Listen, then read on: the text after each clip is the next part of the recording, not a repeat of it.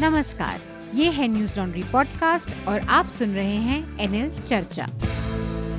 नमस्कार, मैं हूं अतुल चौरसिया। आपका खर्चा आपकी चर्चा हफ्ता दर हफ्ता हम एक बार फिर से लेकर आए हैं न्यूज़ लॉन्ड्री का हिंदी पॉडकास्ट एनएल चर्चा। आज हमारे साथ दो ख़ास मेहमान हैं। हमारे साथ हमारे लेखक और पत्रकार अनिल यादव हैं। अनिल जो कि हमेशा अब चर्चा में आप सुनते रहते हैं, तो स्वागत है अनिल जी आपका। शुक्रिया। और इसके अलावा हमारे साथ वरिष्ठ पत्रकार प्रशांत टंडन जी हैं। प्रशांत जी आपका भी स्वागत है। काफ़ी दिन बाद हमारे साथ चर्चा में प्रशांत जी जुड़े हैं। एक छोटी सी चीज़, मैंने आप अभी असम के दौरे से आए हैं, एनआरसी को लेकर आपने एक फैक्ट फाइंडिंग टीम के साथ गए थे, तो लिस्ट आने के बाद आप लोग गए थे? हाँ, एक हफ्ते बाद। हाँ। जब ये 19,06,000 लोगों की लिस्ट आ गई थी तब कुछ बेसिक चीज़, हालांकि हम एनआरसी पे थोड़ा डिटेल में भी चर्चा करेंगे, लेकिन आपको पहली नज़र में क्या वहाँ पे ऐसी कोई उसमें कोई बड़ी डिस्क्रिपेंसीज नज़र आई, कुछ मेजर? एक दो नहीं, बहुत। अच्छा, बहुत।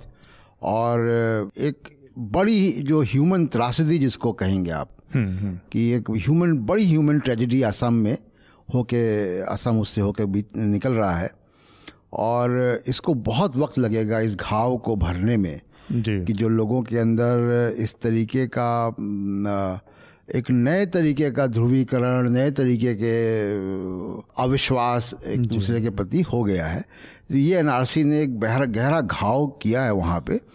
और अपने देश में 19 लाख लोग अगर बेगाने हो जाएं और अपने देश में ही वो हो जाए, तो आप उसकी एक ही परिवार से सोचिए कि एक परिवार एक है, एक नहीं है।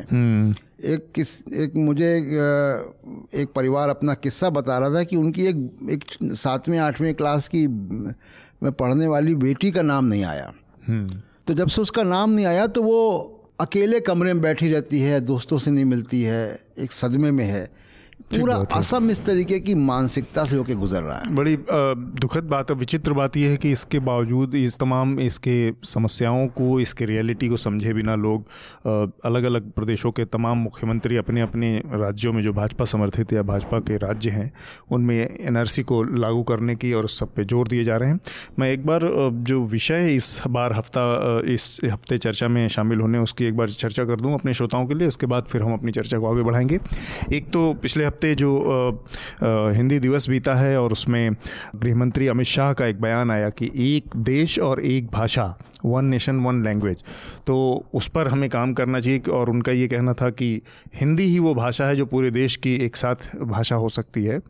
तो इसके तमाम पहलुओं पर हम कोशिश करेंगे कि बात करें कि क्या हिंदी में इतनी क्षमता है और क्या यह केवल भाषा की जो समस्या है या भाषा की जो चुनौती है वो कोई राजनीतिक चुनौती है, राजनीतिक हल उसका कोई हो सकता है, तो इस पर भी बात करेंगे हम। और उसके अलावा दक्षिण उत्तर भारत से जो हमारा तमिलनाडु है और कर्नाटक है, वो उन सब जगहों से इसको लेकर भारी विरोध देखने को मिल रहा है। वहाँ के मुख्यमंत्री ने भी इस पर अपनी चिंता जाहिर की है, केरल के मुख्यमंत्री ने अपनी चिंता जाहिर की है और मजबूरन भाजपा जो समर्थित कर्नाटक है वहाँ के जो मुख्यमंत्री हैं वीएस येद्युरप्पा, उनको भी कहना पड़ा कि वो कन्नड़ संस्कृति है और भाषा है उसको बचाने के लिए हर संभव प्रयास करेंगे। तो ये एक फॉल्ट लाइन है जिसको शायद बिना सोचे समझे भारतीय जनता पार्टी बहुत मामलों में आगे बढ़ा रही है। उसको हम लोग जो कहते हैं कि पावर ऑफ वन, वो एक की जो महत्ता है या एक की जो ताकत स्थापित करना चाहती है भारतीय जनता पार्टी, एक देश एक इलेक्शन, एक धर्म एक भाषा, एक तरह का पहनावा ओढ़ावा, एक तरह का खान पान, वो सारी चीज़ों में एक का जो महत्ता है उसको स्थापित करने के इसकी जो तमाम सीमाएं हैं उस पर हम बात करेंगे। इसके अलावा 5% जो हमारे सकल घरेलू उत्पाद जीडीपी की जो दर आ गई है, उसके बाद पूरी अर्थव्यवस्था के सभी क्षेत्रों में एक तरफ से मंदी का एक असर दिख रहा है, बेरोजगारी तो अपने चरम पे है ही है, तो इसके ऊपर भी हम बात करेंगे। और कश्मीर का जो मामला 370 के हटने के बाद से लगातार चल रहा है, उसमें एक नया डेवलपमेंट देखने को मिला कि वहाँ के पूर्व मुख्यमंत्री फारूक अब्दुल्ला के ऊपर अब PSA लगा दिया गया, पब्लिक सेफ्टी एक्ट के तहत उनको नज़रबंद कर दिया गया और उनके घर को ही जेल बना दिया गया है। तो देखते हैं हम इसके। और एक और महत्वपूर्ण चीज़ हुई कि जो चीफ जस्टिस ऑफ इंडिया हैं जस्टिस रंजन गोगोई, उन्होंने बयान दिया एक याचिका के जवाब में कि वो जाएंगे जम्मू कश्मीर और वहाँ पर हाई कोर्ट का मुआयना करेंगे कि आखिर क्यों वहाँ के आम लोगों को एक्सेस नहीं मिल पा रही है या हाई कोर्ट में उनको अपील करने की अनुमति क्यों नहीं मिल पा रही है। इस पर भी हम बात करेंगे। एक और छोटा सा कश्मीर से जुड़ा बयान मलाला यूसुफजई का आया, उसको लेकर हिंदुस्तान के एक तबके में काफ़ी आक्रोश देखने को मिला, उस पर भी हम बात करेंगे। इसके अलावा प्रधानमंत्री को बिल गेट्स फाउंडेशन का जो अवार्ड मिलना है इसी हफ्ते, उस पर भी हम कोशिश करेंगे कि नज़र डालें। और साथ में एक और बड़ी खुशखबरी हुई जो कि प्रधानमंत्री नरेंद्र मोदी का 17 सितंबर को जन्मदिन बीता, और उसमें प्रधानमंत्री के यशगान में जो भारतीय मीडिया ने इस बार रुख दिखाया है, कोशिश रहेगी कि उस पर थोड़ा सा हम मीडिया के नज़रिए से चर्चा करें। मेरे ख्याल से प्रशांत जी, सबसे पहले ये जो अमित शाह जो हमारे गृह मंत्री हैं, उनका बयान जो आया कि एक देश और एक भाषा, और उसमें भी हिंदी को वो स्थान है कि वो एक देश। तो मेरा एक सवाल है कि हिंदी ये जो ये राजनीतिक तरीके से इसको इम्पोज़ करके हिंदी की स्थिति को बनाया बढ़ाया, इसके वर्चस्व को फैलाया जा सकता है, या फिर ये एक एक एक जो उसको कहते हैं कि बहुत ऑर्गेनिक तरीके से कोई चीज़ बढ़े और लोगों के साथ हिलते मिलते एक चीज़ डेवलप हो, उस दिशा से उस तरीके से हिंदी को बढ़ना चाहिए। देखिए, हिंदी जिस तरीके से कोई भी भाषा अपने साहित्य के ज़रिए आगे बढ़ती है, साहित्य अच्छा है तो वो भाषा को आगे बढ़ने से कोई रोक नहीं सकता है। हाँ, इसकी कई मिसालें दी जा सकती हैं, लेकिन सब जानते हैं कि अगर उसमें कुछ अच्छा लिखा जा रहा है तो ज्ञानप्रद है, ट्रांसलेट भी होगा, तमाम दूसरी भाषाओं में वो जाएगा भी। उस भाषा को, उस साहित्य को पढ़ने के लिए लोग भाषा सीखेंगे। ठीक बात। केवल टैगोर की गीतांजलि को पढ़ने के लिए मेरी जानकारी में है कि कई लोगों ने बांग्ला सीखी, कि हम ओरिजिनली टैगोर का हम साहित्य पढ़ें, उसके लिए उन्होंने बांग्ला सीखी। तो भाषा की अपनी एक साहित्य की ताकत है जो भाषा को आकर्षित करती है। लेकिन कोई सरकार, कोई नेता, कोई इस तरीके का सरकारी तंत्र से भाषा को थोपा नहीं जा सकता है। एक स्वतः भाषा अपना जगह स्थान बनाती है, पहली बात।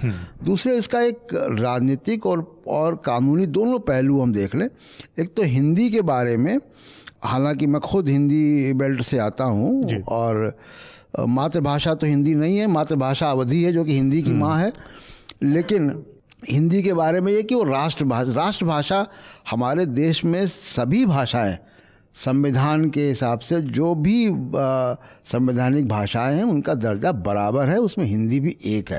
22 भाषाएं जो भी हैं शामिल, तो उसमें हिंदी का, केवल हिंदी और अंग्रेज़ी को एक जो विशेषता प्राप्त है, वो विशेषता ये है कि वो राजकीय भाषा है, यानी सरकारी कामकाज की भाषा है, उसमें इस्तेमाल होती है। एक बात।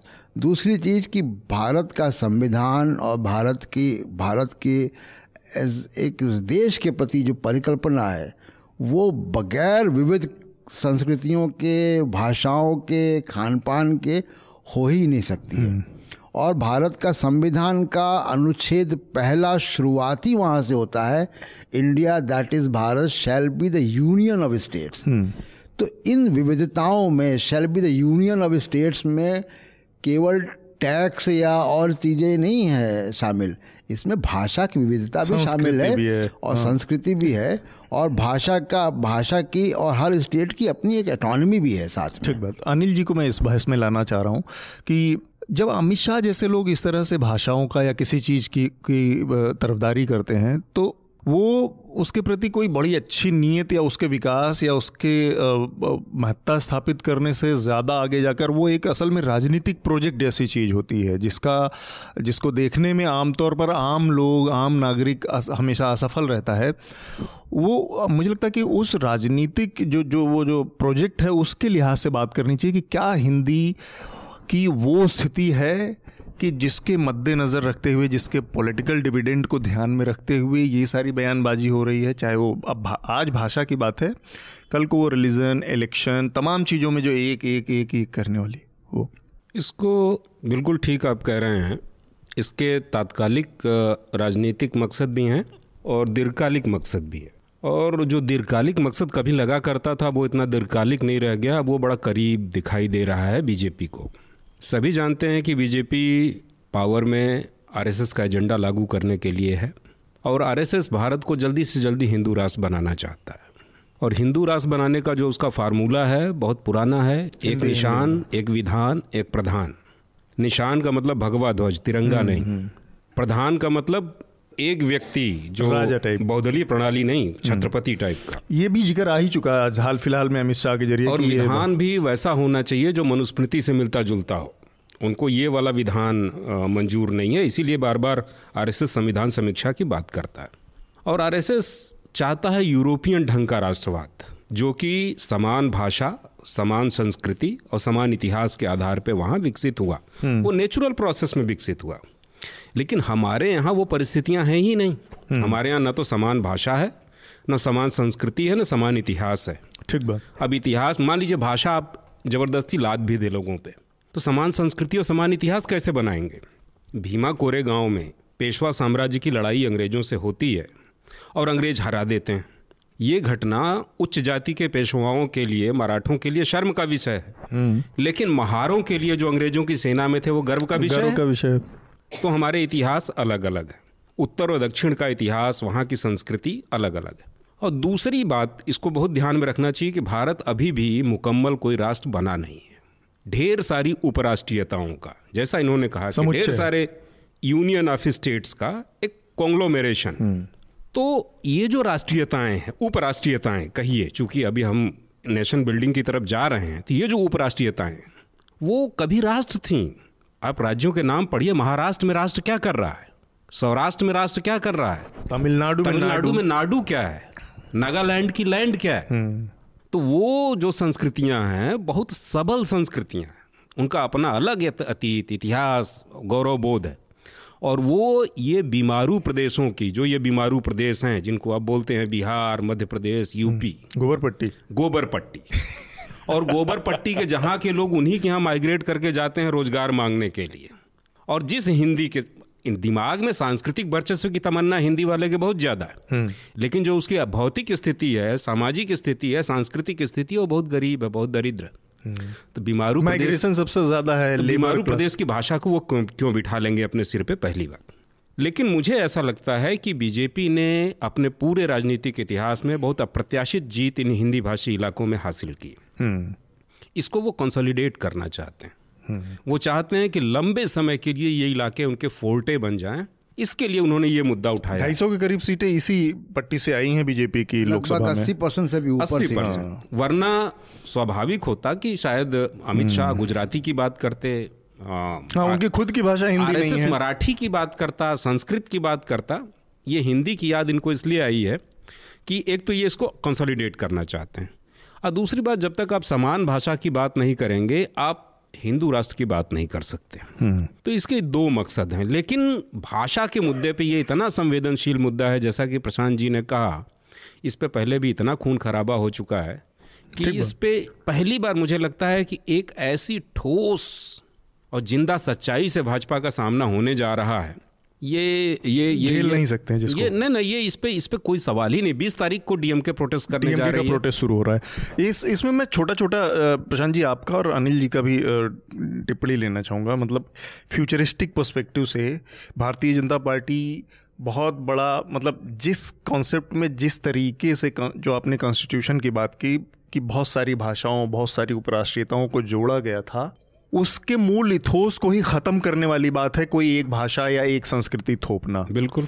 तो इस लिहाज से फ्यूचर में, मतलब भारतीय जनता पार्टी की जो राजनीति और देश की जो राजनीति होने वाली है, वो क्या संभावनाएं हैं? बहुत संक्षेप में आप दोनों नहीं, थोड़ा संक्षेप में, थोड़ा सा खोल के बताऊंगा। हाँ, ठीक है। थोड़ा सा इस फ्यूचर को देखने के लिए हमको थोड़ा सा 20-25 साल पीछे जाना पड़ेगा। और जहाँ से हमने बात की थी संविधान की, अब आप देखिए कि जो गैर हिंदी भाषी राज्य हैं, उनके यहाँ उनको हमेशा ये लगता है कि हिंदी भाषी लोग जो है, जो जिनकी की केंद्र में सत्ता जो है वो बहुत मजबूत है, वो कॉलोनाइज करना चाहते हैं। उसका मैं आपको मिसाल देता हूँ कि इंदिरा गांधी के समय का आप याद कीजिए। इंदिरा गांधी के समय एक मजबूत सशक्त केंद्र की सत्ता थी। बार बार 356 का इस्तेमाल और गवर्नर रूल और मुख्यमंत्रियों का दिल्ली में चुनाव और दिल्ली से सारा कुछ स्टेट गवर्न होता था। उसका रिएक्शन अगले पिछले 2-2.5 दशकों में कैसे आया, उस रिएक्शन को देखिए आप कि आज गैर हिंदी भाषी राज्यों में सब में अपनी अपनी क्षेत्रीय पार्टियां हैं। राष्ट्रीय पार्टियों का आधार खत्म हो चुका है, आज सत्ता में हैं। तमिलनाडु में डीएमके और एडीएमके तमाम पार्टियां हैं जो भाषा के आधार पर हैं। उसके बाद आप बीजेडी देखिए, उड़ीसा में सत्ता में है, आप तेलंगाना में देखिए, आप आंध्रा में देखिए, आप बंगाल में देखिए टीएमसी, क्या पार्टियां हैं। तो एक जो गैर हिंदी भाषी राज्य ने एक रिएक्शन आपके सामने दिया कि अगर आप दिल्ली की सत्ता मजबूत करोगे तो हम अपनी पार्टियां बनाएंगे, अपनी भाषा के आधार पर बनाएंगे, और सब गैर हिंदी भाषी राज्यों में अपनी पार्टियां हैं और लगभग सब जगह सत्ता में भी हैं। अब आपने एक नई मजबूत केंद्र की सत्ता में आने के बाद एक नई दादागिरी अगर शुरू की है तो आप ये मानिए कि अगला स्टेप जो होगा इन राज्यों का, गैर हिंदी राज्यों का, वो इससे एक कदम आगे का होगा। अनिल जी, मतलब ये बहुत संभव है कि डीएमके का जो प्रोटेस्ट हो वो बहुत हिंसक और खून खराबे भरा हो? नहीं, ये एक अधिनायकवादी राजनीति तो है ही है। भारत जैसा देश जहाँ विविधता, अनेकता, डाइवर्सिटी मतलब मूल है, जब संविधान उसकी ताकत भी रहा, जब संविधान हमारा बन रहा था तो बहुत सारे संविधान निर्माताओं ने ये कोशिश की थी कि हिंदी राष्ट्रभाषा हो जाए और भारत यूरोप जैसा राष्ट्र हो जाए, लेकिन उनको लोगों के विरोध से ही अपने कदम वापस खींच लेने पड़े और इस अनेकता में एकता को ढूंढने के अलावा कोई रास्ता नहीं बचा। तो ये निश्चित तौर पे ये अधिनायकवादी राजनीति गैर हिंदी भाषी राज्यों को, क्षेत्रीय दलों को एक नया तरह का अपना फेडरेशन बनाने की तरफ भेजेगी, जो बाद में प्रेशर ग्रुप की तरह काम कर सकता है। लेकिन इससे भी खतरनाक बात ये है कि अगर जो हमारा लोकतंत्र एक दिन का नहीं है, इसको 70 साल हो चुके हैं। हाँ। और ये सब चीज़ें इस्टेब्लिश चीज़ें थीं कि आपको विविधता का सम्मान करना पड़ेगा, सेकुलरिज्म का सम्मान करना पड़ेगा, जो समाज में अगड़ा पिछड़ा है सामाजिक न्याय के सिद्धांत को मानना पड़ेगा, समझना पड़ेगा। हाँ। इसको पलटने की कोशिश क्यों की जा रही है? ये इसीलिए की जा रही है कि एक छत्र एक अधिनायकवादी सत्ता की जरूरत, और इस तरह की एक मतलब एकदम मोनोलिथिक इस तरह का एक कल्चर बना देने से शायद नियंत्रण आसान हो जाता है। अधिनायकवादी किसी भी इस तरह की जो बहुत महानायकों वाली राजनीति है उसमें नियंत्रण आसान होता है, लेकिन मुझे बहुत सारी विविधताओं को, और इस अधिनायकवाद की कहीं ना कहीं जो मुझको लगता है कि बहुत बड़ा उसमें जो इन्फ्लुएंस दिखता है मुझे, वो हिंदी भाषी पुरुष सवर्ण उसकी सत्ता का एक हमको जो है मजबूत एक इरादा और इनसिक्योरिटी और तमाम चीज़ें दिखती हैं जो इस पूरे प्रक्रिया में आप देख रहे हैं। इस नज़रिए से भी देखना चाहिए कि ये जो सिर्फ हिंदी भाषी, हिंदी इलाके का सांस्कृतिक और वर्चस्व कायम करने की चाहत वाला सवर्ण है, वही तो सब कुछ नहीं है। जो बड़ी आबादी है दलितों की है, जो इन दिनों नेतृत्व विहीन है, उनका जो पुराना राजनीतिक नेतृत्व था वो सौदेबाजी करके, दलाली करके नष्ट हो चुका है, लेकिन उनके भीतर संगठन भी है और आंदोलन भी है जो कभी भी एक बड़े रूप में सामने आ सकता है। फिर उसके बाद आप माइनॉरिटीज़ को देख रहे हैं कि जो इस समय सहमे हुए हैं, डरे हुए हैं, लेकिन ऐसा नहीं है कि उनके भीतर कोई चर्निंग नहीं चल रही है, कोई बातचीत नहीं चल रही है। आने वाले दिनों में वो, अगर उनके बहुत बुरी स्थिति होती है तो वो भी आपको सड़क पे दिखाई देंगे। फिर उसके बाद आप जो देखेंगे, ये जो पश्चिमीकरण है, ये जो मॉडर्नाइजेशन है, ये जो पढ़ाई लिखाई है, इसके चलते एक नया युवा समुदाय भी बन रहा है जो मेट्रोज में ज़्यादा दिखाई दे रहा है, जो अंतरजातीय विवाह कर रहा है, लिव इन में रह रहा है, गे राइट्स के लिए लिबरल वैल्यूज़ के साथ आ रहा है। तो मुझे लग रहा है कि एक ब्रीफ लल के, शांति के पीरियड के बाद भारतीय जनता पार्टी की और आरएसएस की जो भारतीय यथार्थ है, हकीकत है, उससे बहुत तगड़ी टक्कर होने वाली है, और मुझे लगता है कि वो बहुत शुभ टक्कर होगी और उससे कुछ अच्छा निकलने वाला है। ठीक बात है, चलिए हम उम्मीद करते हैं कि मतलब खून खराबे और हिंसक टक्कर ना हो, बाकी अच्छी बदलाव कैसी भी हो सकती है किसी भी तरह। मेरा अनुमान है कि 2020 से और 30 का जो दशक है वो आरएसएस के लिए सबसे चुनौतीपूर्ण दशक होगा। इस पे एक अलग से प्रोग्राम आप कर सकते हैं, इस पे बात होगी। हम कोशिश करेंगे कि इस पर हम बातचीत करें आगे। हम अपने अगले विषय की तरफ बढ़ते हैं जो कि अर्थव्यवस्था में छाई हुई सुस्ती की तरफ है। सुप्रीम कोर्ट के एक वरिष्ठ वकील हैं हरीश साल्वे, उन्होंने एक बड़ा दिलचस्प बयान दिया है कि जो आज हम अर्थव्यवस्था में जो गिरावट देख रहे हैं, जो मंदी देख रहे हैं, वो उसके पीछे सुप्रीम कोर्ट है, और सुप्रीम कोर्ट के 2 जजमेंट हैं जो उसने 2012 में 2G स्पेक्ट्रम घोटाले में और कोल ब्लॉक आवंटन के मामले में दिया था। तो ये बात कहना, उनका कहना था कि इन 2 फैसलों ने अचानक से जो संस्थागत विदेशी निवेशक थे उनको पूरी तरह से डरा दिया और करोड़ों डॉलर लेके लोग निकल गए हिंदुस्तान की अर्थव्यवस्था से, और उसके बाद लोगों का आना भी बंद हुआ डर से, ये सब हुआ। तो एक तो 2012 और 2019 में बड़ा अंतर है। दूसरे, इस बीच में दो चीज़ें हुई हैं जो 14 के बाद हुई हैं, एक नोटबंदी, दूसरा जीएसटी। इन दो महत्वपूर्ण चीज़ों की चर्चा किए बिना किसी चीज़ को रेट्रोस्पेक्ट में जिम्मेदार ठहरा देना, मुझे लगता है थोड़ा सा सुप्रीम कोर्ट के इतने बड़े वकील के लिहाज से थोड़ा एक गैर जिम्मेदाराना बयान जैसा था सुप्रीम कोर्ट का। प्रशांत जी, आपकी क्या राय है? देखिए, हरीश साल्वे की बात को अगर आप देखें तो जहाँ तक उनके जो क्लाइंट्स हैं जिनका मुकदमा वो लड़ते रहे हैं, तो ये मुझे एक एडवोकेसी का अटेम्प्ट दिखता है। लेकिन उनकी बात में सच्चाई भी है कि उस फैसलों के बाद से जो टेलीकॉम सेक्टर में इन्वेस्टमेंट आना था वो नहीं आया, लेकिन अर्थव्यवस्था की हालत जहाँ पहुँची है 2014-15 से लेकर और पिछले 5-6 साल में, उसके बीसियों और दूसरे कारण हैं। लेकिन देखिए, हमारी हर अर्थव्यवस्था में एक दो विशेषताएं होती हैं। हमारी अर्थव्यवस्था की विशेषता, दो प्रमुख विशेषताएं हमारी अर्थव्यवस्था की, जिसके बगैर उसका जो इंजन है वो चलता नहीं है।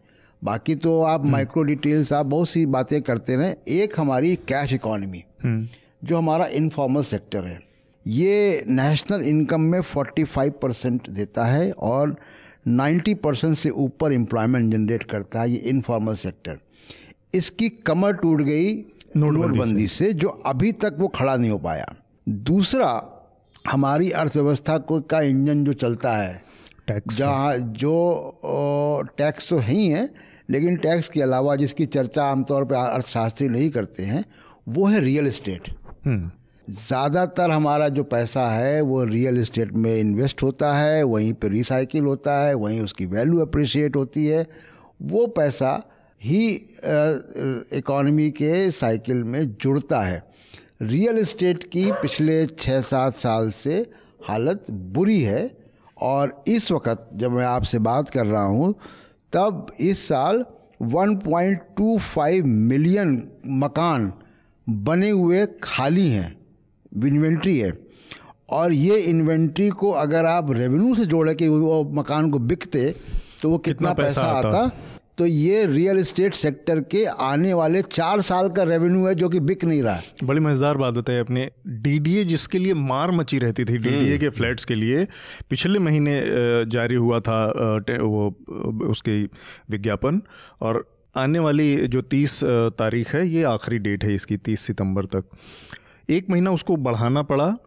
12,000 फ्लैट ईडब्ल्यूएस कैटेगरी में बने और अब तक 14 या 15 एप्लीकेशन आए केवल एक महीने बाद, और एक महीना इस चक्कर बढ़ाना पड़ा, कोई लेने वाला नहीं है रियल इस्टेट में। अच्छा, रियल इस्टेट गिरता है अगर, तो नए मकान नहीं बन रहे हैं, नई इमारतें नहीं बन रही हैं, तो भी उसका असर स्टील, सीमेंट, लेबर, वर्कर, उससे रिलेटेड इंडस्ट्रीज पे, वो तो क्यूमुलेटिव इफेक्ट होता है उसका। तो ये अनिल जी, देखिए, अर्थव्यवस्था के बारे में मैं हमेशा कहता हूँ कि अब पहले की तरह बात नहीं हो सकती, क्योंकि अर्थव्यवस्था के बारे में पिछले 6 साल से इस सरकार का रवैया जितना अगम्भीर है, जितना फिक्शस है और जितना मनमाना है, वो बड़ा भी अजीब है। आप कहेंगे कि लोग बेरोजगार हो रहे हैं, रोजगार मिलना चाहिए, अर्थव्यवस्था बेहतर हो। प्रधानमंत्री कह देंगे पकौड़ा तलना रोजगार। आप कह देंगे कि जीडीपी में गिरावट आ रही है, वो कहीं से फर्जी आंकड़ा ला के पूरी सरकार कहेगी कहाँ गिरावट आ रही है, ये तो बहुत बढ़ा हुआ है। फिर आप कहेंगे कि इनके फैसलों के कारण, नोटबंदी और जीएसटी के कारण ये हाल हुआ है। कहें आप देशद्रोही हैं, ओला उबर की वजह से हो रहा है, मिलेनियल जनरेशन की वजह से हो रहा है। तो एक क्या है कि निहायत गंभीर प्रश्न, जिससे लोगों की जिंदगियां जुड़ी हुई हैं, भविष्य जुड़ा हुआ है, अगली आने वाली पीढ़ी का भविष्य जुड़ा हुआ है, और लोगों के भूखों मरने या प्रॉस्पर होने की बात जुड़ी हुई है। उसके बारे में इतने अगंभीर तरीके से सरकार बात कर रही है, मतलब अभी भी स्वीकार करने की स्थिति नहीं है कि समस्या है। मेरा एक इंट्यूशन तो ये भी कहता है कि जो अर्थव्यवस्था के को चलाने वाले लोग हैं, जो उसमें पैसा लगाने वाले लोग हैं, वो इस सरकार का अगंभीर रवैया देख के ठिठक गए कि पहले कुछ साफ तो हो कि किस तरह की अर्थव्यवस्था इस सरकार को चाहिए।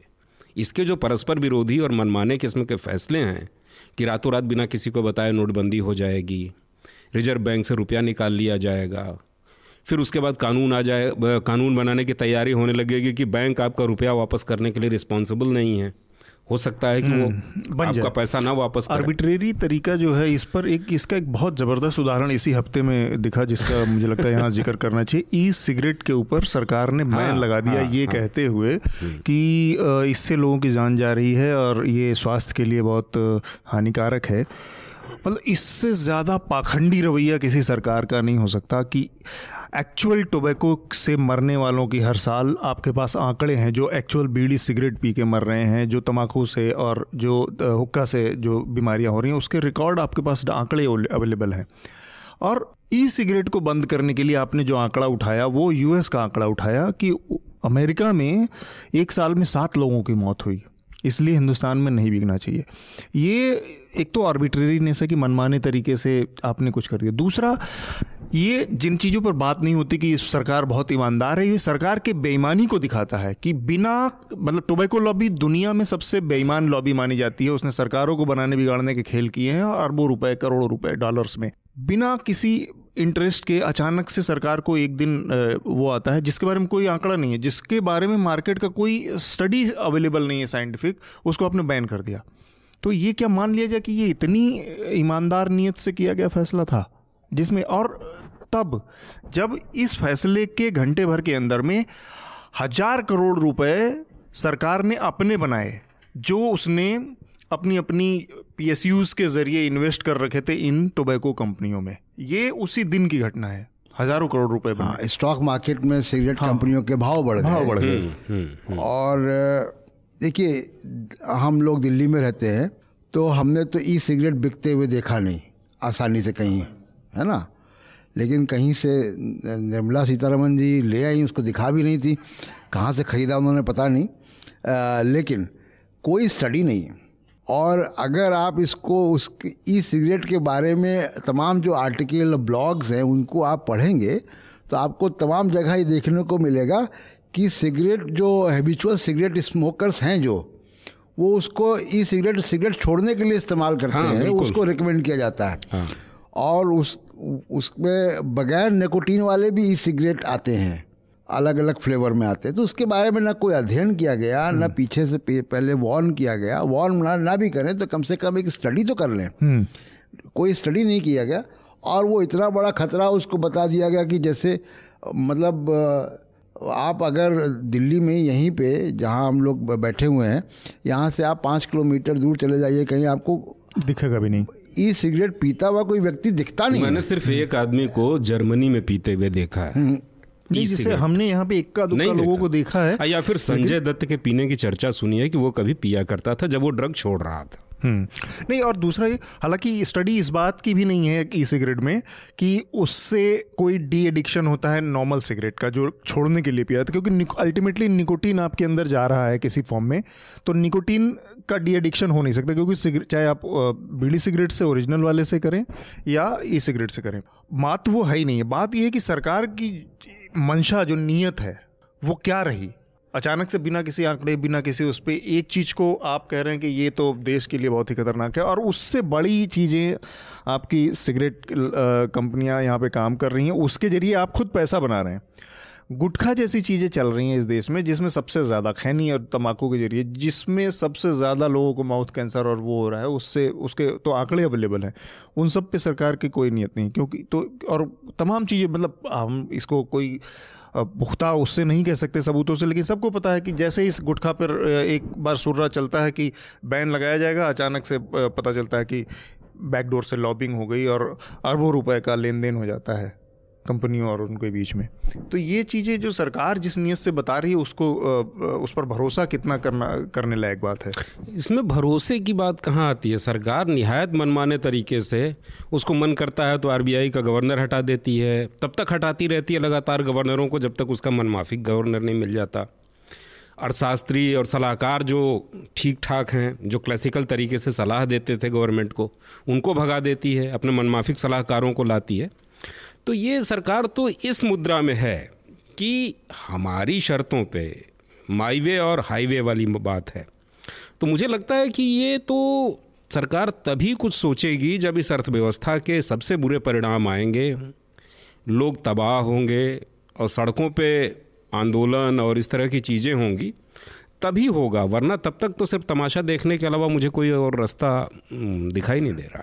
अभी तक जो हालात हैं उनके हिसाब से ऐसा कोई बड़ी उम्मीद नहीं दिखती। आज हालांकि सरकार ने एक बड़ी घोषणा की है और कुछ मैं जो बिजनेस अखबार की हेडलाइंस देख रहा था उनके मुताबिक ये अब तक का जो रिफ़ॉर्म किया गया है इकोनॉमिक रिफ़ॉर्म की दिशा में सबसे मॉडरेट, सबसे मॉडर्न और सबसे लिबरल रिफॉर्म की कैटेगरी में इसको रखा जा रहा है। जो आज कॉरपोरेट टैक्स को रिमूव कर दिया गवर्नमेंट ने और मार्केट ने भी बहुत उसमें खुशी दिखाई है और 2000 पॉइंट ऊपर चढ़ गया है।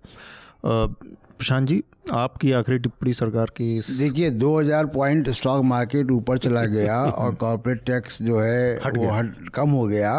उससे ऐसा नहीं होगा कि कल कारें बिकना चालू हो जाएंगी और ये जो फ्लैट्स की 1.25 करोड़ की इन्वेंट्री है ये कम हो जाएगी, लोगों को रोज़गार मिलना चालू हो जाएंगे। ये कुछ नहीं होने जा रहा है। बहुत सारे नोशनल हैं, ये सब नोशनल हैं, पहली बात। दूसरी चीज़ ये कि हम सब लगातार ये बात हो रही है और ये सरकार को सलाह देने वाले लोग भी बता रहे हैं और तमाम अर्थशास्त्री बता रहे हैं कि रियल प्रॉब्लम, जो असली प्रॉब्लम है, वो है क्रय शक्ति का कम होना। यानी लोगों के अंदर परचेसिंग पावर ख़त्म हो गई है, इसलिए बैंक लोन मेला लगा रहे हैं, लेकिन लोन मेला में भी लोग लोन लेने को तैयार नहीं। बड़ी विचित्र बात है, सरकार कह रही है कि तंबू लगा के पैसे बांटे जाएंगे लोन। तो उबर ओला से मोटरसाइकिल भी तो नहीं बिक रही है ना, ट्रक बिकना भी बंद हो गया ना, ट्रैक्टर बिकना ही बंद हो गया। तो लोगों के अंदर क्रय शक्ति, तो जब तक लोगों के अंदर आप क्रय शक्ति नहीं पैदा करेंगे, उसका मेरे ख्याल से इनके पास कोई विजन ही नहीं, मतलब शुरू से नहीं है। आज नहीं कि ऐसा कि अचानक से हुआ। और अभी इस पे आगे हम चर्चा करेंगे। तो आप देखिए कि 2014-15 में जब मोदी साहब आए थे तो स्टेट्स का जो कंट्रीब्यूशन था एक्सपेंडिचर का वो लगभग 52-53% था, बाकी सेंटर का था। अब वो 74% है। यानी देश के विकास में स्टेट्स ज़्यादा पैसा खर्च कर रहे हैं बजाय केंद्र के। तमाम स्कीमों में जिनकी प्रचार जो है वो स्टेट का वो बड़ा हिस्सा बढ़ता प्रचार होता है कि वो मोदी साहब की स्कीम है, खर्चा स्टेट के उस पर, और स्टेट्स की इकॉनमी की कमर टूट रही है। वो देश के विकास में ज़्यादा पैसे लगाते हैं, उनका जीएसटी आने के बाद मैंडेट कम हो गया है। और अब 15वें फाइनेंस कमीशन का टर्म्स ऑफ रेफरेंस बदल दिया गया बिना राज्यों से पूछे। जो काम ही ये करता है, जिसका काम ही इसका मैंडेट है कि वो केंद्रीय जो टैक्सेस हैं उसका राज्यों के साथ कैसा बंटवारा करे, और राज्यों से बगैर पूछे आपने उसको चेंज कर दिया। उसमें बड़ा परिवर्तन क्या किया उन्होंने कि 1900 जो टैक्स को निर्धारण करने का कि टैक्स के हिसाब से बटेगा जनसंख्या के आधार पे, तो 1971 की जनसंख्या का आंकड़ा लिया जाता था, उसको आपने कर दिया 2011 की जनसंख्या का आंकड़ा। तो अब जिन राज्यों ने एजुकेशन, हेल्थ केयर, अवेयरनेस और प्रोग्राम्स चलाकर अपनी जनसंख्या को काबू किया है, उनको आप अब पनिश कर रहे हैं क्योंकि उनका हिस्सा आप कम हो जाएगा। और जो धुआंधार बढ़ रही है, जिनकी उनके बढ़ जाएगी, उनकी कोई लाइबिलिटी नहीं है। हाँ, तो चलिए हम अपनी अगले विषय की तरफ बढ़ते हैं। मेरे ख्याल से एनआरसी का जो मुद्दा है उस पर हमें बात करना चाहिए, जो कि प्रशांत जी अभी असम से हो के आए हैं। तो शुरुआत में जैसा हमने बात किया कि आप वहाँ पर रहे, कुछ बहुत आपने हमारी बातचीत में ये सामने आ कि बहुत अजीबोगरीब ऐसी मानवीय त्रासदी तो है ही है। भारतीय जनता पार्टी की लोकल यूनिट किस बात से नाराज़ हो गई है वहाँ पर? हाँ, उनको ऐसा लग रहा है कि जितने मुसलमानों के नाम कटने चाहिए थे उतने कटे नहीं हैं। अब तो मतलब मामला इनकी तरफ से ये था हिंदू मुसलमान का ही। हाँ, उनको ऐसा लग रहा है। दूसरी बात ये है कि बड़ी संख्या में, जो कि हकीकत भी है, कि बड़ी संख्या में बांग्लाभाषी हिंदू और इंडिजिनस लोग, नेपाली भाषी लोग, उनके नाम कट गए हैं। 1 लाख करीब मुझे वहाँ लोगों ने बताया कि 1 लाख नेपाली भाषी लोगों के नाम कट गए, जिनकी जनसंख्या करीब 15-16 लाख है वहाँ पे असम में। है असम में 64 तरीके के जो ग्रुप्स हैं वो रहते हैं, अलग अलग भाषाएं हैं वहाँ पे। दूसरा सबसे बड़ा जो अब मामला जिस पे हमारा मीडिया का फोकस होना चाहिए और सबका यहाँ पे फोकस होना चाहिए, वो ये है कि 19 लाख लोग अब जो है वो स्टेटलेस हो गए, उनके नाम एनआरसी से कट गए। ये सारे के सारे मुकदमे अब जाएंगे फॉरेनर्स ट्रिब्यूनल के पास। पहली बात कि फॉरेनर्स ट्रिब्यूनल में मुकदमा लड़ने की खर्चा 50,000 से 1 लाख के आसपास है। तो ये 19 लाख मुकदमे हैं जो अब जाएंगे। अच्छा, अब ये जो फॉरेनर्स ट्रिब्यूनल है ये शुरू में बने और इनमें पहले जजेस होते थे और जजेस के बाद अब उसका उन्होंने स्केल डाउन कर दिया क्राइटेरिया। अब वो वकील भी हो सकता है जिसकी उम्र 45 साल हो, 7 साल का उसको एक्सपीरियंस हो। यानी अगर आप बगैर हेलमेट के मोटरसाइकिल चला रहे हैं या आपका लाइसेंस एक्सपायर हो गया है और आप सड़क पे पकड़े जाते हैं तो आपका मुकदमा एक जुडिशल सर्विस का मजिस्ट्रेट के सामने जाता है, ट्रायल होता है जिसकी आप अपील भी कर सकते हैं अगर आप हार जाएं तो सेशंस में। लेकिन ट्रिब्यूनल जहां पे आपकी मतलब आपकी इस देश में आपका वजूद कितना है संवैधानिक, उसको फैसला एक 7 साल का वो वकील कर रहा है जिसकी प्रैक्टिस है और जिसका कोई जवाबदेही नहीं है, ना उसको कोई जुडिशल ट्रेनिंग है, ना वो जज है और सबसे बड़ी बात कि उसकी कोई अपील भी नहीं है। यानी उसकी अगर आपको अपील करनी है तो आपको वो एक पिटीशन के तौर पे हाई कोर्ट में जाना पड़ेगा जी। उसकी डिस्ट्रिक्ट कोर्ट में कोई अपील नहीं है। अच्छा, जो मैंने जो खोजबीन की वहाँ पे उसका एक बहुत आश्चर्यजनक कैसे ये फॉरेन ट्रिब्यूनल्स काम कर रहे हैं जी। फॉरेनर्स ट्रिब्यूनल का परफॉर्मेंस अप्रेजल जो उनके कामकाज का जो लेखा जोखा है वो सरकार करती है। सरकार का गृह और राजनीतिक विभाग करता है, वहाँ पे होम एंड पॉलिटिकल डिपार्टमेंट है असम में। अब वो मैंने एक लिस्ट देखी उसमें जिन लोगों को ड्रॉप किया गया, 2 साल का एक्सटेंशन इनको दिया गया, कुछ को नहीं दिया गया। तो उसमें कॉलम है, उस कॉलम में लिखा है कि कितने को फॉरेनर डिक्लेयर किया। तो अगर किसी मेंबर ने फॉरेनर्स ट्रिब्यूनल के किसी मेंबर ने 250 केस सुने और उसने 5 को ही फॉरेनर डिक्लेयर किया तो उसकी कॉलम के आगे लिखा हुआ नॉट सेटिस्फैक्ट्री, संतोषजनक काम नहीं है और इनको टर्मिनेट किया जाए। और जिसने 200-250 केस सुनकर 170 लोगों को फॉरेनर डिक्लेयर कर दिया गया उसको लिखा गया गुड और इनको एक्सटेंशन दिया जाए। तो अगर सरकार कोई चाहिए एक लिस्ट निकाल दे, कल से इतने लोग नहीं रहेंगे यहाँ पे, जाएं जहाँ जाना है। इस तरीके का फॉरेनर्स ट्रिब्यूनल का काम है। अच्छा, अब एक फॉरेनर ट्रिब्यूनल को जितने केसेस 19 लाख केस आएंगे, अभी 200 से 250 के आसपास जो है फॉरेनर ट्रिब्यूनल बन जाएंगे। मैं कह रहा हूँ 1,000 ही बना दें आप। ये पूरा प्रोसेस कंप्लीट करने में 20 साल लग जाएंगे। और उसके साथ ही वहाँ पर इतने डिटेंशन सेंटर जो बनाए जा रहे हैं, इतनी उनकी क्षमता है कि जिसमें इतने लोगों को रखा जा सके। डिटेंशन सेंटर अभी जो बन रहे हैं उस तो एक हम देख कर आए ग्वालपाड़ा में जिसकी 3,000 कैपेसिटी है, लेकिन अभी जो डिटेंशन सेंटर है वो जेलों का हिस्से हैं। हम ऐसे लोगों से मिले, वो बता रहे हैं कि जो 20 लोगों का सेल है जेल का, उसमें 50 लोग हैं, उसमें टॉयलेट नहीं है, 2 फुट के जगह पे वो सोता है। एक व्यक्ति हमको मिला जो कह रहा है कि मैं आत्महत्या कर लूँगा लेकिन मैं दोबारा डिटेंशन सेंटर में नहीं जाऊँगा। बहुत अमानवीय तरीक़ों से डिटेंशन सेंटर में लोग, और खौफ है वहाँ बॉर्डर पुलिस का। गांव में कोई बॉर्डर पुलिस का व्यक्ति आता है तो पीछे से लोग गांव से भाग जाते हैं क्योंकि बगैर किसी सबूत के उठा के ले जाता है। तो आपको क्या लगता है कि फ्यूचर क्या होने वाला है? मतलब ये जो है कि भविष्य क्या दिखाई दे रहा है आपको? ये जो प्रशासनिक अराजकता है, न्यायिक अराजकता है, लोग भटक रहे हैं न्याय के लिए और सरकार उसको हिंदू मुसलमान इशू बनाने पे आमादा है आपको, और ये कल पूरे देश में होने वाला है। तो आपको भविष्य क्या लग रहा है कि क्या क्या होने जा रहा है, आपको क्या दिखाई दे रहा है? देखिए, जो हम लोग शुरू में चर्चा कर रहे थे, मैं उस पर ही वापस आता हूँ कि जब भी, और ये हिंदुस्तान का इतिहास रहा है कि जब भी मजबूत सेंटर रहेगा उसके खिलाफ एक रिएक्शन आता है।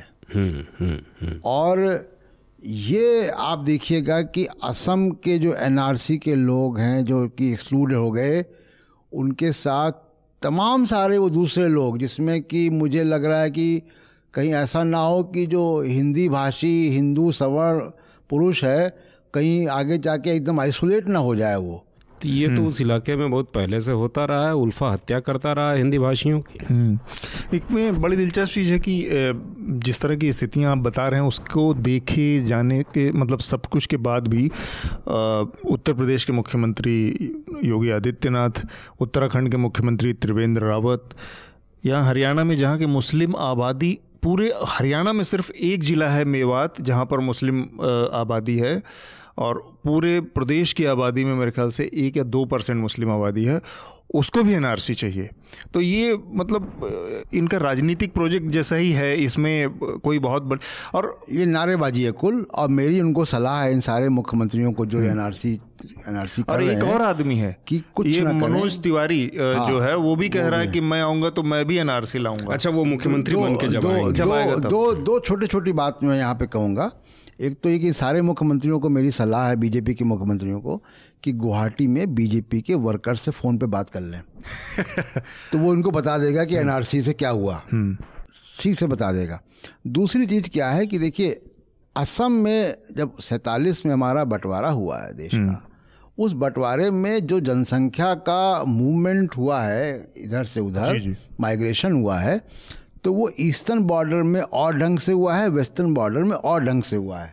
वेस्टर्न बॉर्डर में उधर से इधर मुसलमान कम आए हैं और जिस तरीके की अफरा तफरी मुझे असम में दिखाई दी है लेगेसी सर्टिफिकेट्स को लेकर, यहाँ पे तमाम सारे लेगेसी सर्टिफिकेट को अगर हम माना जाएगा तो बड़ी लोगों को दिक्कत आएगी जो लोग वेस्टर्न फ्रंट्स में माइग्रेट होकर यहाँ पे आए हैं। ठीक बात। उसमें तो एक चीज़ ये भी हो सकती है कि जो लोग वो डेडलाइन अगर फिक्स होती है कि 47 के पहले या 52, 53, 54, 55 तक जो लोग आए हैं उनको मान्यता दी जाएगी। एनआरसी की चर्चा जब चली और सुप्रीम कोर्ट मॉनिटर कर रहा था और बीजेपी इसको लेकर वो और अमित शाह भी तमाम प्रचार में वो कह रहे थे कि टर्माइट्स हैं और निकाल दूंगा, बाहर कर दूंगा। लेकिन एक सरकारी प्रोसेस होता है ना, एक प्रोसेस है, कागज़ है। एक मुझे एक चीज़ और बताइए सर, मुझे यहाँ पे बड़ा कन्फ्यूज़न है कि अमित शाह हर दिन कह रहे हैं कि एक भी घुसपैठिया बाहर नहीं रह जाएगा, चुन चुन के निकालूंगा। निकाल के ले कहाँ जाना? मतलब बांग्लादेश कोई किसी देश से अब तक निकाले जाने का या उसको एक्सेप्ट करने की कोई ऑफिशियल स्टेटमेंट कहीं से नहीं आया, ना तो किसी विदेशी ने कहा है, ना हमारी सरकार ने कुछ कहा कि हम इनको विदेश में बांग्लादेश में कह कर आए कि हम किसी एक को भी नहीं भेजेंगे। तो ये कहाँ एक एक घुसपैठिए को बाहर कर देंगे, देश से बाहर कहाँ जाएंगे, कहाँ लेके? तो मतलब कि यही डिटेंशन सेंटर जिसको आजकल कंसंट्रेशन कैंप का नाम दिया जाने लगा है, उसमें रखा जाएगा इन लोगों को बांध के। तो अंततः ये सब हिंदू मुस्लिम पोलराइजेशन होगा और इनके राजनीतिक फायदे के, चुनावी फायदे के काम आएगा।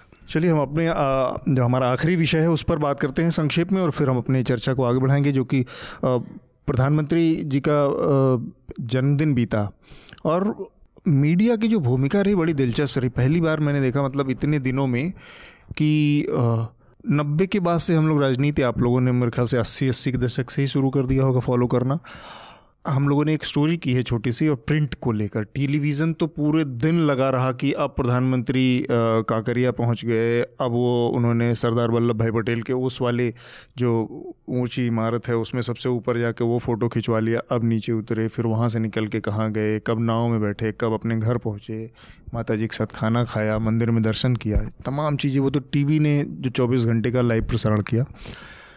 हर अखबार में ऑपेड और एडिट पन्नों पर लोगों ने लेख लिखे प्रधानमंत्री के और उसमें बड़ा अफसोस होता है मुझे कि आलोक मेहता जैसे लोग ने भी उसमें लेख लिखा किसी अखबार में और उन्होंने उस पूरे उसकी भाषा से आपको एकदम से पता चल जाएगा कि आदमी किस लेवल तक पत्रकारिता करने की, कि इस लेख के जरिए कोई सट जाना चाहता है प्रधानमंत्री से। तो ऐसा कभी आप लोगों की नज़र में आया कि इतने सारे प्रधानमंत्रियों के दौरान उसके जन्मदिन पर इतनी उल्लास और इतना हर्ष का माहौल रहा हो? नहीं, मुझे तो नहीं याद आता। लेकिन हाँ, जब दूरदर्शन की मोनोपोली थी, जब दूरदर्शन अकेला था, तो दूरदर्शन का इस्तेमाल राजीव गांधी के समय भी ऐसे ही होता था और रोज़ सुबह दोपहर शाम राजीव गांधी दिखाई देते थे उसमें। लेकिन उसके बावजूद भी चुनाव नहीं जीत पाए इस स्तर तक। मैं जन्मदिन की बात कर रहा हूँ, मतलब जन्मदिन तो चुनावी प्रोपेगेंडा अलग चीज़ है कि आप पॉलिटिकल कैंपेन कर रहे हैं। नहीं दिखाई दिया। देखिए, जिस ज़माने की, जिस पुराने समय की बात हो रही है कि पहले ऐसा होता था कि नहीं होता था, तब से अब एक बहुत क्वालिटेटिव चेंज आया है। मीडिया तब कॉर्पोरेट नहीं था। दूसरा, मीडिया में तब भी कुछ सैनिटी, सोचने समझने की क्षमता बाकी थी। अब मीडिया का इकलौता मकसद पैसा कमाना है। पत्रकारों को जो पैसा लाने वाला एजेंडा है उसकी पैकेजिंग करने वाले और प्रस्तुत करने वाले रोबोट में बदल दिया गया है। तो अब ये संभव है और मोदी जी चूंकि हर काम बड़े भव्य पैमाने पे करना चाहते हैं, वो प्लानर बहुत अच्छे हैं, तो ठीक है वो मीडिया को सरकार पैसा दे रही है और वो उसका गुणगान कर रहा है। एक छोटी सी चीज़ और मुझे बताइए। हाँ, कि 2014 में प्रधानमंत्री बने नरेंद्र मोदी, तो पिछले 5 सालों में ही इनके 5 जन्मदिन आए गए, तब भी इतना बदलाव नहीं था जितना इस बार था। तो ये किसी अलग तरह की चीज़ का सिग्नल है कि अब दोबारा आए हैं, बड़े बहुमत से आए हैं और बड़े कॉन्फिडेंस में हैं, तो कुछ और चीज़ें कुछ अलग तो तरीके से स्थापित करने की चीज़। ये तो बिल्कुल बात है कि दूसरी जो चुनावी जीत मिली मोदी को, इसको कहा गया महाविजय, इसको विजय नहीं कहा गया। और इसको फिर जो उनका नायकत्व है वो फिर महानायकत्व में बदल गया। पहले सबका साथ और सबका विश्वास था, विकास था, इस बार विश्वास भी मिल गया।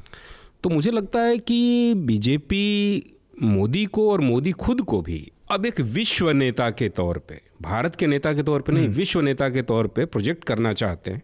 तो उसके लिए ये सब तमाशा उमाशा बहुत ज़रूरी है, जन्मदिन का और ये ढोल ताशा बहुत ज़रूरी है। ये जो दूसरे टर्म में मोदी जी अपने को दूसरे तरह से रख रहे हैं, देखिए बहुत सारे जो, क्योंकि मोदी तो इवेंट मैनेजमेंट के आदमी हैं और वो सिर्फ इवेंट मैनेजमेंट ही करते हैं। वो इवेंट की संख्या बढ़ गई है और इवेंट पे इन्वेस्टमेंट बढ़ गया है, और उसका प्रमुख वजह जो मुझे अभी दिखाई देती है वो ये कि तमाम सारे जो सरकार चलाने के वास्तविक फ्रंट हैं, चाहे वो नेशनल सिक्योरिटी हो, चाहे वो अर्थव्यवस्था हो, चाहे वो सामाजिक सामंजस्य हो, चाहे वो शिक्षा का क्षेत्र हो, चाहे वो कुपोषण से लड़ने का क्षेत्र हो, किसानों की समस्या हो, जो भी सरकार का काम है वो सरकार का काम में ये बहुत पीछे हैं।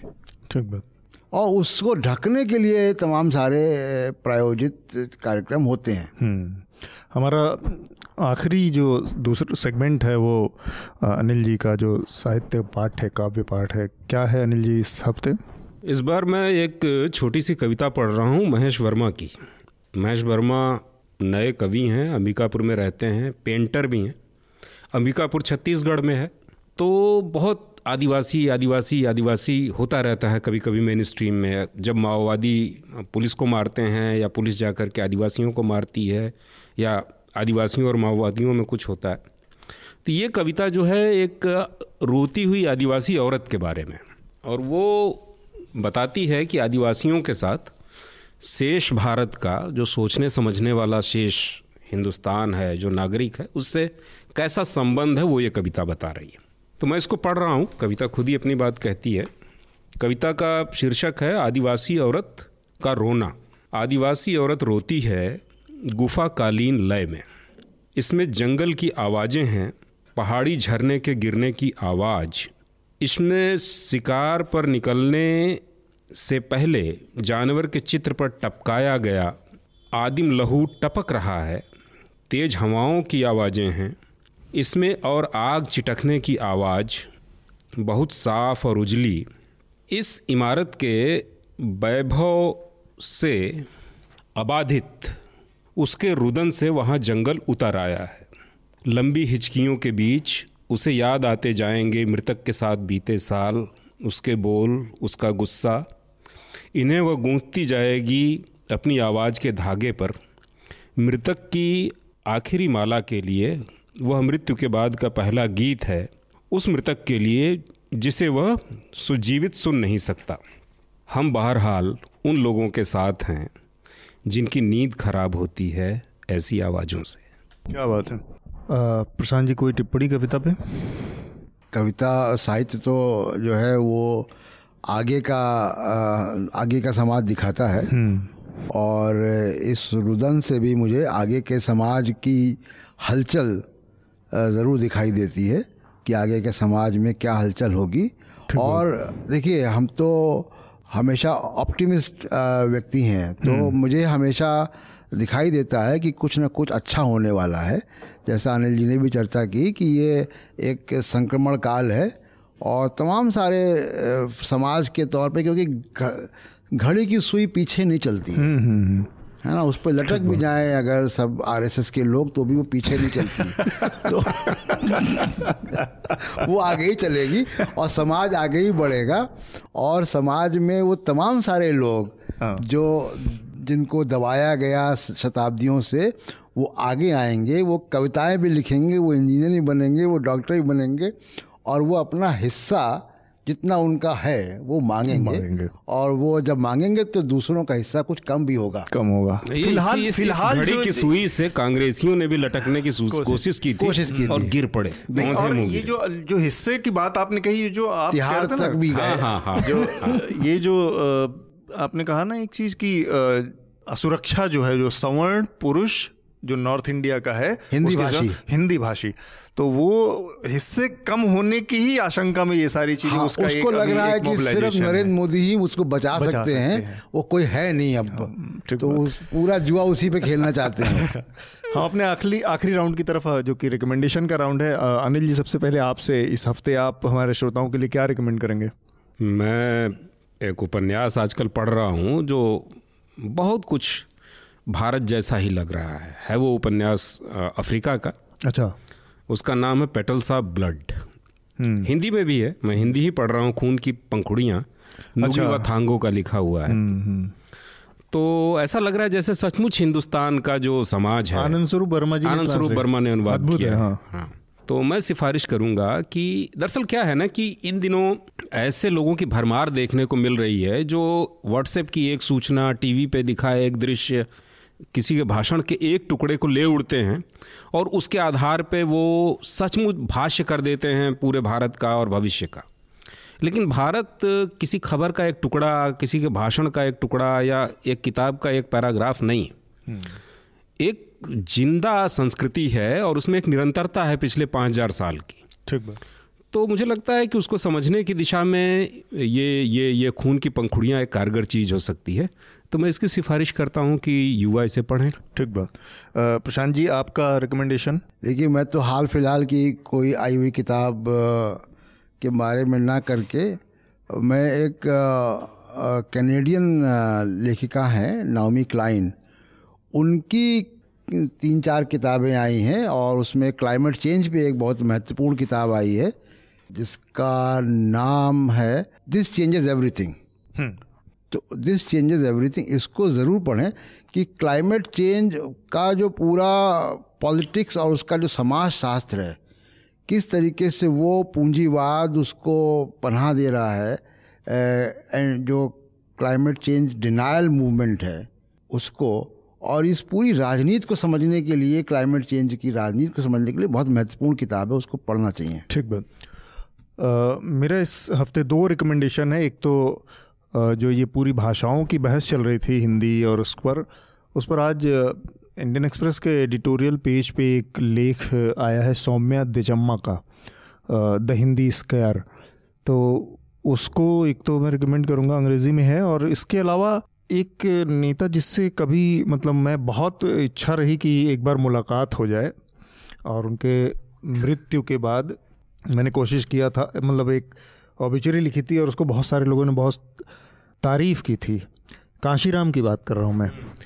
तो मैं चूक गया था क्योंकि मेरी कभी मुलाकात नहीं हुई, हालांकि 5 साल और 2006 में उनका देहांत हो गया, और इस लिहाज से भी वो उनका एक नुकसान रहा, मतलब नुकसान तो क्या रहा, वो मतलब एक बड़ा दूरदर्शी तरह के तो नेता थे ही, जो कि अपनी जो खड़ी की हुई पॉलिटिकल जमात थी उसकी जो सबसे चमकदार सफलता थी वो उनकी मौत के बाद आई।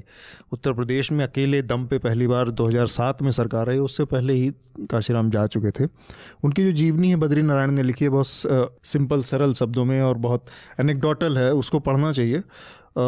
लोग जैसे हाल फिलहाल हमारे समय का सबसे डोमिनेटिंग जो कल्चर है उसमें आरएसएस के कार्य प्रणाली, उसके रिग्रेस, जो उसका नेटवर्क है और जो तमाम लोग, उसके बारे में बहुत कहानियाँ सुनने को मिलती हैं। लेकिन काशीराम को पढ़ने के बाद हमको एक चीज़ समझ में आएगी कि असल में जो जीवट था, असल में जो प्रतिभा थी वो कहाँ थी, कि आरएसएस जैसे संगठन और इवन कांग्रेस जैसा जो संगठन था उसको भी चलाने में बड़े बड़े लालाओं, बड़े बड़े लोगों का एक नेटवर्क पीछे से काम कर रहा था। गांधी जी के साथ भी बिरला और तमाम लोग लगे हुए थे। तमाम शहर के बनिए आरएसएस को लगातार शुरुआत से ही साथ देते आ रहे थे। लेकिन कांशीराम ने जो किया वो एकदम अलहदा, अनोखा और बिना किसी इस तरह के बैकअप के किया। फाइनेंशियल बैकअप, राजनीतिक एक नेटवर्क और बड़ा उसमें बहुत महत्वपूर्ण चीज़ होती है, उस सब के अभाव में उस आदमी ने इतने बड़े पूरे देशव्यापी एक नेटवर्क खड़ा किया, वाम से FDS 4 और उसके बाद दलित कर्मचारियों और ब्यूरोक्रेसी ने बहुत मदद की। हाँ वही, तो वो एक अलहदा तरीका था कि उसमें उन्होंने जो हाँ कि वो एकदम एक अब जब कोई कॉर्पोरेट नहीं है, कोई पैसे का नहीं है और जो जिस जमात के लिए काम कर रहे वो ऐसे ही ऐतिहासिक रूप से गरीब, दरिद्र और वो वंचित है, तब उसमें इस तरह के लोगों का एक नेटवर्क खड़ा कर पाना जो थोड़ा थोड़ा कर पाते। ये हालांकि कॉन्सेप्ट अंबेडकर ने भी दिया था कि ये जिन लोगों के लिए मैं कर रहा हूँ वो लोग अपने अपने पेट भरने में लग गए और मैं सोच रहा था कि ये इसमें से देंगे 5% अपनी कमाई का और ये वो, उसको फलीभूत किया है कांशीराम ने। तो वो मुझे लगता है कि कांशीराम की जीवनी इस हफ्ते मैं रिकमेंड करूंगा और ये रिकमेंडेशन आप मायावती जी को जरूर करें। हाँ वो भी पढ़ें। वो मेरे दिमाग में आ रहा था कि असल में पता नहीं मायावती ने इसको पढ़ा होगा कि नहीं, ऑब्वियसली पढ़ा ही होगा, लेकिन मायावती को देख के और कांशीराम के पूरे संघर्ष को देख के मुझे ये जो आप कह रहे थे अभी थोड़ी देर पहले अनिल ना कि भयानक एक उसके अंदर नेटवर्क है, चर्निंग है, ये है, लेकिन लीडरशिप पूरी तरह से डिस्क्रेडिट हो गया है। वो स्पेस है लेकिन, और किसी भी दिन कोई उसको भरेगा, कोई ऐसा नेतृत्व तो खड़ा हो सकता है जिसके लिए, क्योंकि वो एकदम ज़मीन पकी पकाई बनी हुई है। जितना कांशीराम ने बनाया, हमने तो उनके बहुत ही शुरुआती दौर जब वो बना रहे थे पॉलिटिकल पार्टी अपनी और तब बीएसपी का भी जन्म नहीं होता, हमने उनको देखा था वो साइकिल पे 5-6 लोगों के साथ पर्चे बांटते थे और उनको कोई हिचक नहीं थी। वो सड़क के इस पार अटल बिहारी वाजपेयी की रैली हो रही, सड़क के उस पार 10 लोगों के बीच में चल रहा है। हाँ वो अपना माइक लेके साइकिल पे बोल रहे हैं और वो चुनाव हारने के लिए लड़ते थे तमाम जगहों से और रायबरेली अमेठी से भी चुनाव लड़े वो हारने के लिए। वीपी सिंह का जो चुनाव हुआ था इलाहाबाद वाला, वहाँ भी खड़े हुए थे वो। तो इतनी मेहनत करके वो आगे बढ़े हैं। वो सब कुछ मुझे लगता है कि मायावती ने उस संघर्ष को, सरकार में तो आ गई लेकिन उसके बाद उसको उस दिशा में आगे नहीं जा पाई। मतलब वो पूरा का पूरा जो विजन और पूरा मोमेंट था उसको मतलब क्या कहा जाए कि असमय जो मौत के हवाले कर रहे हैं। कांशीराम जी के आखिरी दिनों में, आखिरी 10 सालों में मायावती उनकी जिंदगी को, उनके फैसलों को, उनके सोचने के ढंग को नियंत्रित करने लगी थी, मेरी आंखों देखी हुई बात। और कांशीराम ने भी गिव इन कर दिया था, उनको भी लग रहा था कि अब कोई रास्ता नहीं है और उन्होंने लेट गो किया कि मायावती इसको मनमाने तरीके से चलाएं। और मायावती की जो पैसे की और एक तरह से अथॉरिटी की जो हवस है, इसने इस पूरे आंदोलन को नष्ट कर दिया। उसमें एक बहुत बड़ी बात है कि देखिए कांशीराम जी ने क्या हुआ कि अपने जीवित रहते उन्होंने अपना उत्तराधिकारी तलाशा, हाँ, और उसको बेटन हैंडओवर कर दिया। गलत उत्तराधिकारी चुना उन्होंने, गलत उत्तराधिकारी, ये कह सकते हैं गलत उत्तराधिकारी चुनने का मामला है। ये काम मायावती नहीं कर पाई, जितना बड़ा दिल कांशीराम का था उतना बड़ा नहीं है। वो काम मायावती अभी तक उत्तराधिकारी चुनकर और उसको आगे कड़ी जो आंदोलन आगे चले, उत्तराधिकारी चुनती है, उसको छिपा के रखती है, फिर बदल देती है, छुपाया हुआ ही बदल जाता है। 3 बार हो चुका है, उन्होंने 3 उत्तराधिकारी का मामला आया था और इससे पहले कि वो पब्लिक के सामने आए उनका उत्तराधिकारी वो बदल देती हैं। तो चलिए हम रहस्यमय है मायावती, रहस्यमय। और सबसे बड़ी बात है कि पूरे आंदोलन के साथ जो ईमानदार नहीं रह पाया उसके बाद बाकी सारी बातों का कोई मतलब नहीं है। हम अपनी आज की चर्चा को आज विराम देंगे। उससे पहले आप लोगों से फिर से वही अपील कि न्यूज़ लॉन्ड्री को सब्सक्राइब करें, क्योंकि आपके समर्थन से जो मीडिया खड़ा होगा वो आपकी बात ज़्यादा करेगा और किसी भी तरह के पॉलिटिक्स या फिर कॉरपोरेशन के दबाव से भी मुक्त रहेगा। इसके अलावा हमारा एनएल सेना प्रोजेक्ट है जो कि हु ओन्स योर मीडिया, यानी कि आपकी जो मीडिया है उसको कौन लोग चला रहे हैं, किन लोगों के हाथ में है, उनके क्या धंधे हैं, उनके क्या कामकाज हैं, इन सब चीज़ों के ऊपर हमारा एनएल सेना प्रोजेक्ट है। तो इसमें अपना सहयोग करें। आप दोनों लोगों का चर्चा में शामिल होने के लिए बहुत बहुत शुक्रिया, धन्यवाद, नमस्कार। न्यूज़ लॉन्ड्री के सभी पॉडकास्ट ट्विटर, iTunes और दूसरे पॉडकास्ट प्लेटफॉर्म पे उपलब्ध हैं। खबरों को विज्ञापन के दबाव से आज़ाद रखें, न्यूज़ लॉन्ड्री को सब्सक्राइब करें।